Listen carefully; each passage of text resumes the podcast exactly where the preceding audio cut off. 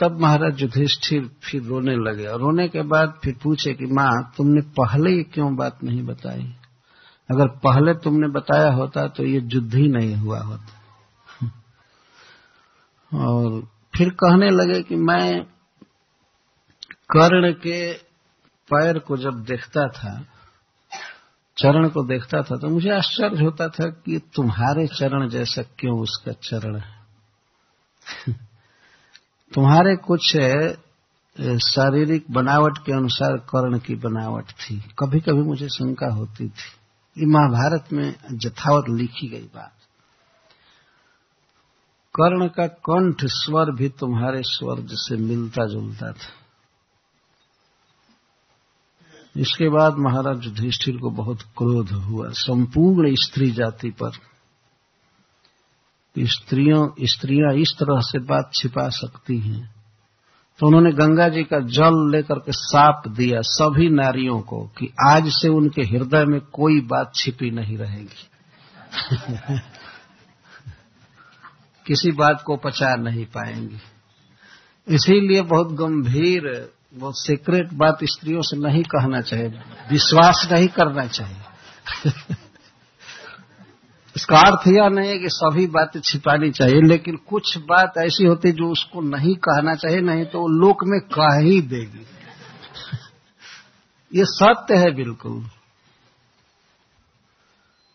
पर पुरुष भ्रम में हो जाएगा कि नहीं नहीं, ये नहीं कहेगी नहीं कहेगी, लेकिन वो कह ही देगी। किसी न किसी अपने सखी से, चाहे जैसे तैसे वो बाहर कर देगी बात एक बहुत ही सूक्ष्म घटना हुई है रामायण में आप सभी जानते हैं कि कैकेयी गई थी स्वर्ग में राजा दशरथ के यहाँ, जब वो दैत्यों से युद्ध कर रहे थे तो उस युद्ध में कैकेयी ने उनकी मदद किया। तो इससे महाराज दशरथ बहुत प्रसन्न हो गए। और अयोध्या लौट रहे थे तो रास्ते में वे अपनी प्रिया से कहने लगे कैकेयी से कि तुम मांगो, जो भी मांगोगी दूँगा। और एक नहीं, दो बात मांगो। यदि ऐसे पुरुष को कभी नहीं कहना चाहिए। इतनी स्वतंत्रता स्त्री को नहीं देनी चाहिए कि तुम कुछ भी मांगो। इतना अधिकार नहीं देना चाहिए। कुछ रिजर्वेशन के साथ वचन देना चाहिए कि यही दूँगा, इतना दूँगा, लेकिन कुछ भी मांगो। उन्होंने तो प्रेम बस कह दिया।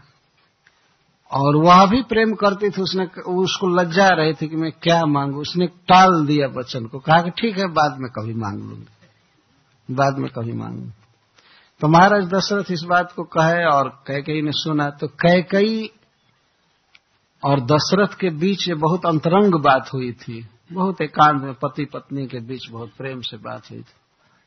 लेकिन देखिए कैकई का स्त्री स्वभाव।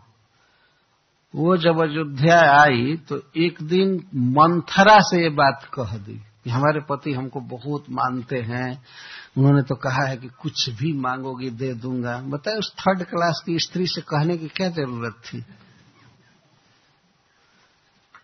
वो तो मंथरा एक दासी थी और उसके कुल का भी पता नहीं था कि कहाँ की है, उसका बाप कौन है, किधर से आई है। ऐसे ही कई कई ने रख लिया था उसको। बाद में वाल्मीकि रामायण में बात लिखी गई। तो मैं यह कह रहा हूँ कि वह रानी थी कई कई बहुत ऊँचे पद पर, बहुत उच्च महिला थी, लेकिन उसकी वार्ता बहुत नीचे कोटि की स्त्री से हो रही थी। और अपने पति के साथ जो इतना प्रेम में संबंध था तो अपने सौभाग्य को प्रकट करने के लिए वो दासी से इस तरह से कह दी थी कि हमारे पति हमको बहुत मानते हैं, उन्होंने दो बार मांगने के लिए कहा है। ये कहने की ज़रूरत नहीं थी। और जिस दिन अयोध्या को सजाता हुआ देखा मंथरा ने तो जब कैकई के पास पहुँची तो कैकई रोने लगी कि अब मैं क्या करूँ? तब मंथरा ने बताया कि आपने मुझे सुनाया था ना दो वरदान की बात। तो आज वो काम करेगा वरदान। एक वर से भरत को राज्य मांगिए और दूसरे वर से राम को वन में धकेलिए, वन में भेज दीजिए। देखिए अब ये नहीं कही होती कई कई तो ये बताई नहीं होती मंत्रा। कई कई भूल गई थी उस बात को कि हमारे पति दो वर देने के लिए कहे हैं। भूल गई थी, लेकिन मंथरा ने याद दिलाया। तो कुछ महाराज युधिष्ठिर के इस साप से सावधान रहना चाहिए। ये बहुत अंतरंग या सेक्रेट बातें स्त्रियों से नहीं करनी चाहिए। भले स्त्रियाँ दुखी हो इस बात को सुन करके, लेकिन जो सत्य है, वो कहा जा रहा है। और यदि किसी पुरुष को इस बात पर विश्वास नहीं हो तो समय ऐसा आता है कि उस समय पता चलता है कि हाँ हाँ ये बात बिल्कुल फैक्ट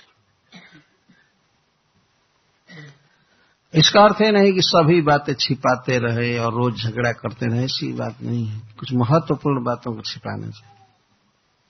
महाराज युधिष्ठिर ने आप दिया।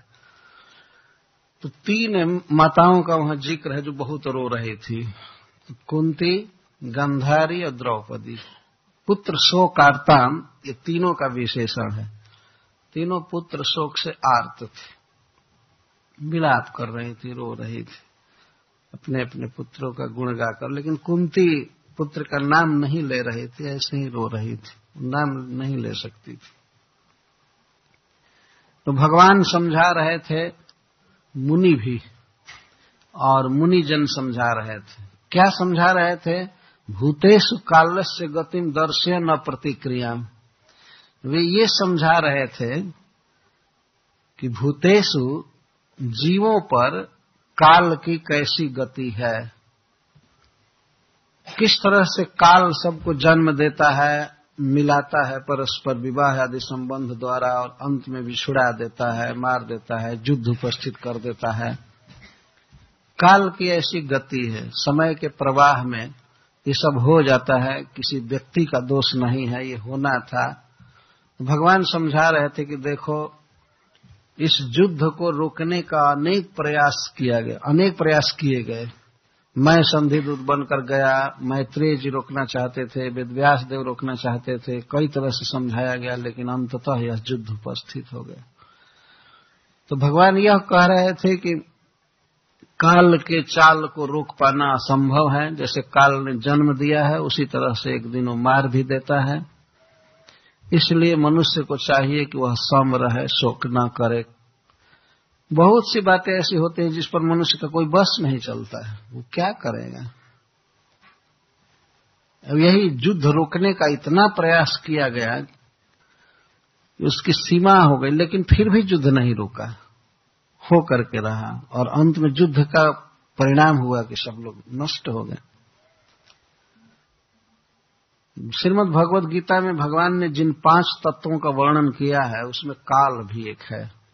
से ईश्वर, जीव, माया, कर्म और काल पाँच चीज़ का वर्णन किया। शिल प्रभुपाद जी भगवत गीता के इंट्रोडक्शन में ये बात लिखे हैं बड़े विस्तार से। गीता में मुख्य रूप से पाँच विषयों का वर्णन।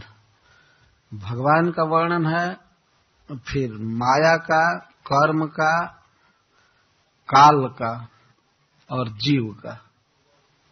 पाँच चीज़ों का वर्णन। तो काल भी एक फैक्ट है। काल ही इस जगत की सृष्टि करता है और प्रलय करता है। कोई व्यक्ति नहीं चाहता है कि मैं वृद्ध हो जाऊँ या मैं मरूं, या मुझे कोई रोग हो, लेकिन हो करके ही रहता है।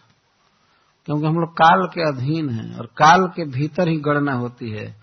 ये बर्थडे है, इसके बाद एक्सपायर डेट होगा एक्सपायरी डेट दूसरे लोग गिनेंगे। ये बर्थ डेट था और ये तिरुभाव दिन हो गया। ये गिनेंगे। तो काल के अधीन है। काल शरीर में बचपन देता है, यौवन देता है वार्धक्य देता है और अंत में विनाश कर देता है। बड़े बड़े युद्ध हुए हैं अनादिकाल से। एक कवि ने कहा है कि हम सब काल के अधीन हैं और यात्रा में हैं। और जा रहे हैं, जा रहे हैं, जा रहे हैं। तो कहता है कि जब कोई व्यक्ति जल्दी चला जाता है तो लोग रोते हैं। लेकिन मान लीजिए, बहुत से आदमी जाने के लिए तैयार हैं और ट्रेन पकड़े हैं, वायुयान पकड़े हैं तो उसमें कोई जल्दी पहुँच जाए तो इसमें शोक की क्या बात है? जब जाना ही है, वो कभी कहता है, जब जाना ही है तो कोई तेज गति से जल्दी चला गया तो खुशी की बात है ना? जा ही रहे चलम चित्तम, चलम वित्तम चला चलमिदम जगत। सब कुछ है, चल रहा है, चल रहा है। परंतु फिर भी जीव अज्ञान में है और रोता रहता है। तो भगवान और ऋषि लोग इस तरह से समझा रहे हैं। तो भगवान ने पांडु युधिष्ठिर महाराज को राज्य दिलाया, उस कथा को संक्षेप में कह रहे हैं। इसके बाद द्वारका प्रस्थान की लीला सुध जी कहेंगे। साधयित्वा जात शत्रु स्वम राज्यम कितवैर्हृतम घातयित्वा सतो राज्य कच स्पर्श छतायुष भगवान ने युधिष्ठिर महाराज के राज्य को लौटाया। साधयित्वा, बहुत तरह से युद्ध आदि करा करके भगवान ने युधिष्ठिर के राज्य को छीना। जिस राज्य को कितवही हृतम धूर्तों ने, शकुनी और दुशासन आदि दुष्टों ने जिस राज्य को छीन लिया था, वास्तव में राज्य युधिष्ठिर का था, लेकिन जुआ के छल से उनका राज्य इन दुष्टों ने छीन लिया था। तो भगवान ने पुनः युद्ध करा करके और घातयित्व असतो राज्य कचस पर छताइश द्रौपदी के केशों को छूने के कारण जिन राजाओं की आयु नष्ट हो गई थी, जिनकी उम्र समाप्त हो गई थी, उन समस्त असत दुष्ट राजाओं का वध करा करके भगवान ने युधिष्ठिर के राज्य को लौटा दिया। ये प्रश्न होगा कि द्रौपदी के केशों का आकर्षण तो एक व्यक्ति किया था तो वहाँ बैठे हुए सब पर ये दोष कैसे लग गया? कच स्पर्श क्षतायुष कच का अर्थ होता है केस केस स्पर्श, द्रौपदी का केस जो खींचा गया था, स्पर्श किया गया था, उससे सबकी आयु समाप्त हो गई थी। ऐसा वर्णन है महाभारत में कि जिस सभा में द्रौपदी का केस खींचा जा रहा था, वहाँ पर 20 लाख लोग बैठे थे। बहुत बहुत बड़ा सभा भवन था। तो किसी ने प्रतिकार नहीं किया। द्रौपदी के केस को खींचा जा रहा था, खींच करके लाया गया। उसमें रजस्वला भी थी, एक ही वस्त्र पहनी थी, खींच करके लाया जा रहा था। तो जिन लोगों ने इसका अनुमोदन किया या प्रतिकार नहीं किया तो उन लोगों की आयु उसी दिन समाप्त कर दी गई माइनस हो गई। ये भागवत कह रहा है। किसी स्त्री के केसों को छूने का अधिकार उसके माता पिता को है, या सखी को, या विवाह के बाद पति को, और कोई नहीं छू सकता। है नहीं तो शास्त्र कहता है कि नातः परम अनायुष्यम पर्दाराभिमर्शनाथ दूसरे की स्त्री का स्पर्श करने के समान आयु को कम करने वाला और दूसरा पाप इस पृथ्वी पर नहीं है। यदि कोई दूसरे की स्त्री है और उसका कोई स्पर्श करता है बुरे भाव से तो उसकी आयु उसी दिन समाप्त कर दी जाती है। ये, ये शास्त्र कहता है। तो द्रौपदी के केसों को जो छुआ गया, खींचा गया, इसी से उस सभा में बैठे हुए सबकी आयु समाप्त हो गई उसी दिन। कचस पर छता आयु सब और भगवान ने फिर सबका वध कराया। याजित्वा स्वमेध स्तंत्र भी उत्तम कल्प कल्प कल्प कही। तब जस पावनम दीक्षु सतमन्योरी बात और बाद में, बाद की कथा कह रहे हैं कि जब महाराज युधिष्ठिर से भगवान ने तीन अश्वमेध यज्ञ कराया। तो तीन अश्वमेध यज्ञ के द्वारा ही सौ अश्वमेध यज्ञ करने वाले इंद्र के समान युधिष्ठिर की कीर्ति को भगवान ने सारे दिशाओं में फैला दी। इंद्र सौ यज्ञ करते हैं, तब उनको स्वर्ग मिलता है। लेकिन महाराज युधिष्ठिर केवल तीन अश्वमेध यज्ञ किए और सौ यज्ञ करने वाले इंद्र की कीर्ति के समान इनकी कीर्ति फैल गई। वो भी पावनम जस। पवित्र कीर्ति फैली। कहीं भी संसार में कोई ये नहीं कहता था कि युधिष्ठिर राज्य के लिए अपने स्वजनों की हत्या करा दिए, ये किए, कोई नहीं कहता था। सभी जानते थे कि युधिष्ठिर धर्मात्मा है। उनकी पवित्र कीर्ति सब जगह फैली थी। तो इस तरह भगवान ने महाभारत के युद्ध के बाद एक दो महीने रहे हस्तिनापुर में। युद्ध के उपक्रम में चार महीने तक भगवान हस्तिनापुर में थे। आप जरा विचार कीजिए कि जो व्यक्ति सोलह हज़ार एक सौ आठ स्त्रियों का पति है, और एक एक स्त्री से दस दस पुत्र और एक एक पुत्रियाँ हुई थी, इतना बड़ा परिवार था भगवान का, फिर भी अपने पांडवों के लिए वे द्वारका छोड़ करके हस्तिनापुर में रह रहे थे और चार महीना रह गए। एक दो परिवार वाला व्यक्ति चार दिन रहने में ही हाय हाय करने लगता है कि हम लौटे लौटे, घर चले घर चले। भगवान चार महीना हस्तिनापुर और कुरुक्षेत्र में थे। तो गंतुम कृतमतिर ब्रह्मन द्वारका रथमा स्थित इसके बाद आमंत्र पांडुपुत्रांश सैन्य उद्धव संयुत। द्वैपायनाद भी विप्रय पूजित प्रति पूजित। गंतुम कृत कृतमतिर ब्रह्मन द्वारका रथमा स्थित भगवान बारंबार पांडवों से विदा लेते थे। युधिष्ठिर से आज्ञा मांगते थे कि, भाई, आप आज्ञा दीजिए, मैं गाँव जाना चाहता हूँ, द्वारका जाना चाहता हूँ। बारंबार भगवान आज्ञा ले रहे थे।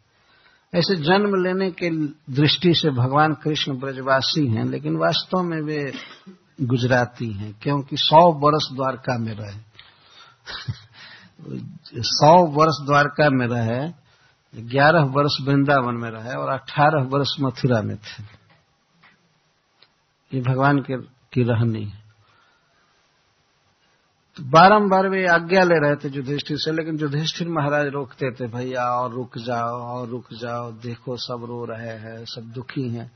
एकमात्र आनंद तुम ही हो, तुम हो तो सब सुख है, तुम भी चले जाओगे तो हम कैसे जिएँगे, ऐसे करेंगे तो रोक लेते थे, भगवान रुक जाते थे। लेकिन भगवान को ये बात तो याद थी कि हमारे पिताजी हमारे विरह में रो रहे होंगे, हमारी माँ देव की रोती रहती है, हमारी पत्नियाँ दुखी हैं और भी बच्चे सब। तो भगवान बारंबार आज्ञा मांग रहे थे कि अब हमें जाने दीजिए जाने दीजिए। अंत में युधिष्ठिर आज्ञा दे दिए। भगवान को हृदय से लगाकर कि ठीक है। द्वारका जाना निश्चित हो गया तो युधिष्ठिर महाराज एक औक्षौड़ी सेना भगवान के साथ लगाने की सोचने लगे, क्योंकि जानते थे कि रास्ते में कोई अटैक कर सकता है कृष्ण पर। स्नेह बस, वे सोचते थे। यदि भगवान है, कृष्ण, उनका कोई क्या कर सकता है? लेकिन स्नेह जहाँ होता है, ऐसी बात की जाती तो तैयार हो गए। तो साथ में सात्यकी जा रहे थे और उद्धव जी जा रहे थे। सात्यकी भगवान के बॉडी गार्ड माने जाते हैं।